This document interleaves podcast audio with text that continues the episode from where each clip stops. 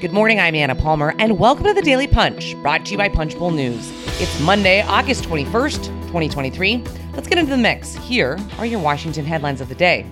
Number one, all eyes turn to Ukraine funding.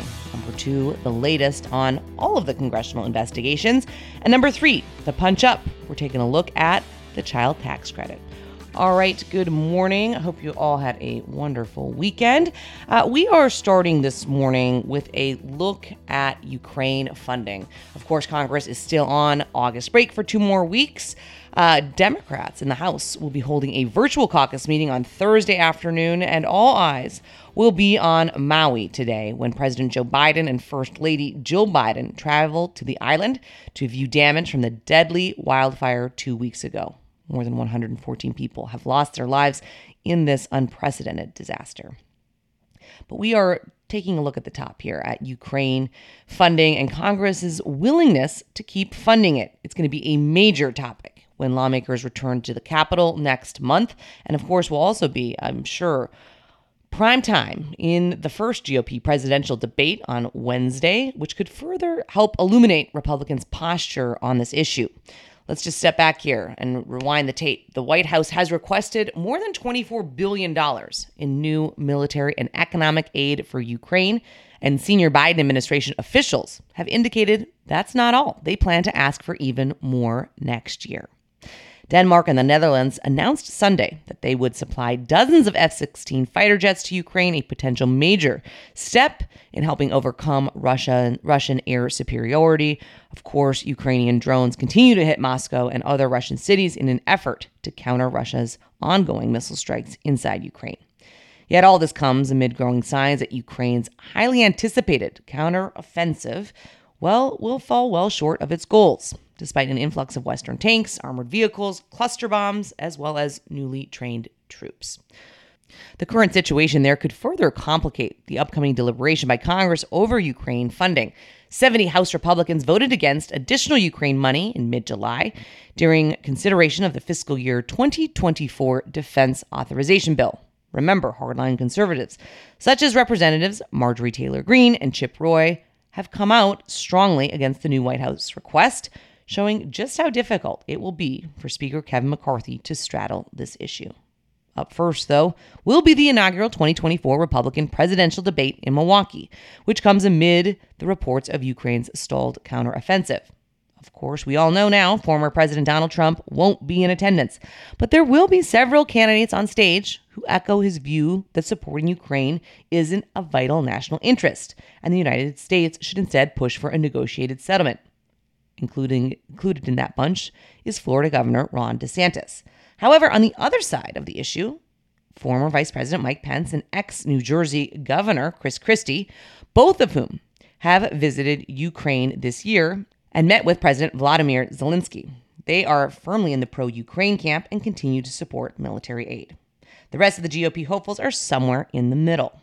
They generally back more aid for Ukraine, but criticize President Joe Biden for, in their view, failing to provide Ukraine with the weapons it needs to defeat Russia. Now, let's focus on Senate Republicans and the White House request. Senate Minority Leader Mitch McConnell told us in an interview last month that the war in Ukraine is, quote, really the most important thing going on in world affairs right now.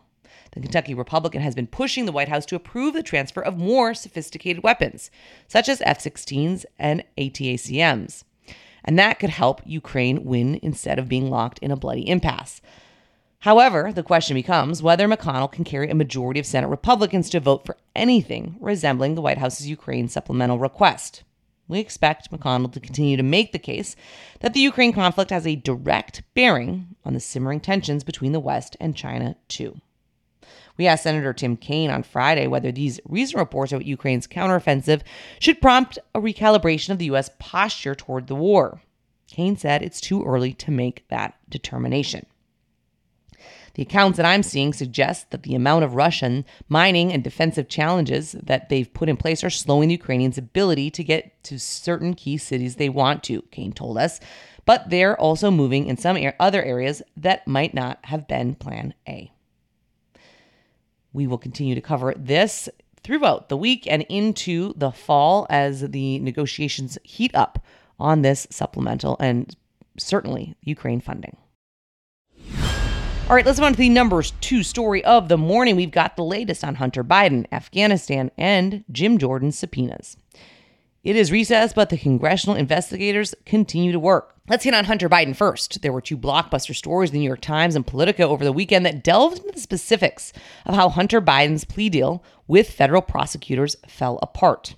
The outlet cite correspondence between the U.S. Attorney for Delaware, David Weiss, now the special counsel overseeing the Hunter Biden case, and Hunter Biden's lawyers. We have to imagine the House Oversight and Judiciary panels will be interested in getting their hands on some of these documents and talking to those involved.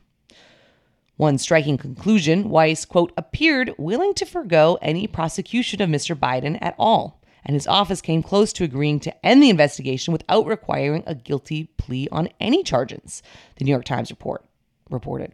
Weiss later changed his stance, and two IRS whistleblowers who alleged the investigation was being slow walked attribute that switch to their efforts. It's safe to say that House Republicans will continue to pursue the Hunter Biden probe with a vengeance, especially with former President Donald Trump's legal troubles growing worse by the day. All right, let's move on to the Afghanistan investigation. We broke the news last week that the State Department had turned over more than 300 pages of documents related to the disastrous August 2021 U.S. withdrawal from Afghanistan in response to House Foreign Affairs Committee Chair Michael McCaul's subpoena. McCaul, on August 9th, specifically requested a group of eight documents that he wanted state to prioritize handing over. State has since turned over one of those documents, a December 2020 memo written by Assistant Secretary for Diplomatic Security Todd Brown. Over the next couple of weeks, we'll be watching to see if McCaul is satisfied with the production of the withdrawal documents. And on to Jordan's subpoenas. On Thursday, House Judiciary Committee Chair Jim Jordan, the Republican from Ohio, subpoenaed FBI Director Christopher Wray and Attorney General Merrick Garland. The subpoenas are part of Jordan's investigation into federal content moderation policies for social media companies. Jordan is probing whether the federal government played an improper role in censoring conservatives, which Republicans on Capitol Hill have long claimed. Here's what Jordan is asking the FBI and DOJ to hand over. Quote, communications between the FBI and DOJ, private companies, and other third party groups related to content moderation and the suppression of disfavored speech online. All right, let's go to the number three story of the morning. Several states are embracing an expansion of the child tax credit, a popular pandemic era program created with significantly slashing child poverty. But its prospects for renewal face long odds in Congress, despite bipartisan support.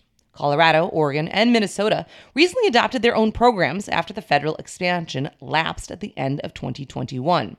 Now we've got some news a bipartisan odd couple. Senators Ron Johnson, the Republican from Wisconsin, and Michael Bennet, the Democrat from Colorado, are looking for ways to revive it in Washington. The two senators had an unusual 10 minute exchange about the child tax credit at a subcommittee hearing in July.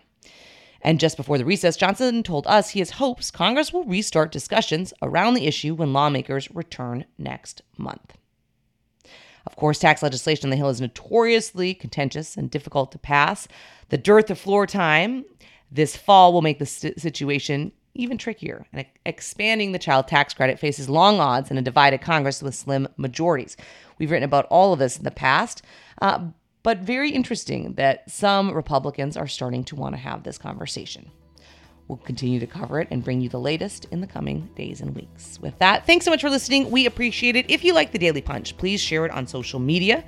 You can also sign up for our free morning newsletter at punchbowl.news. Have a great day and stay safe.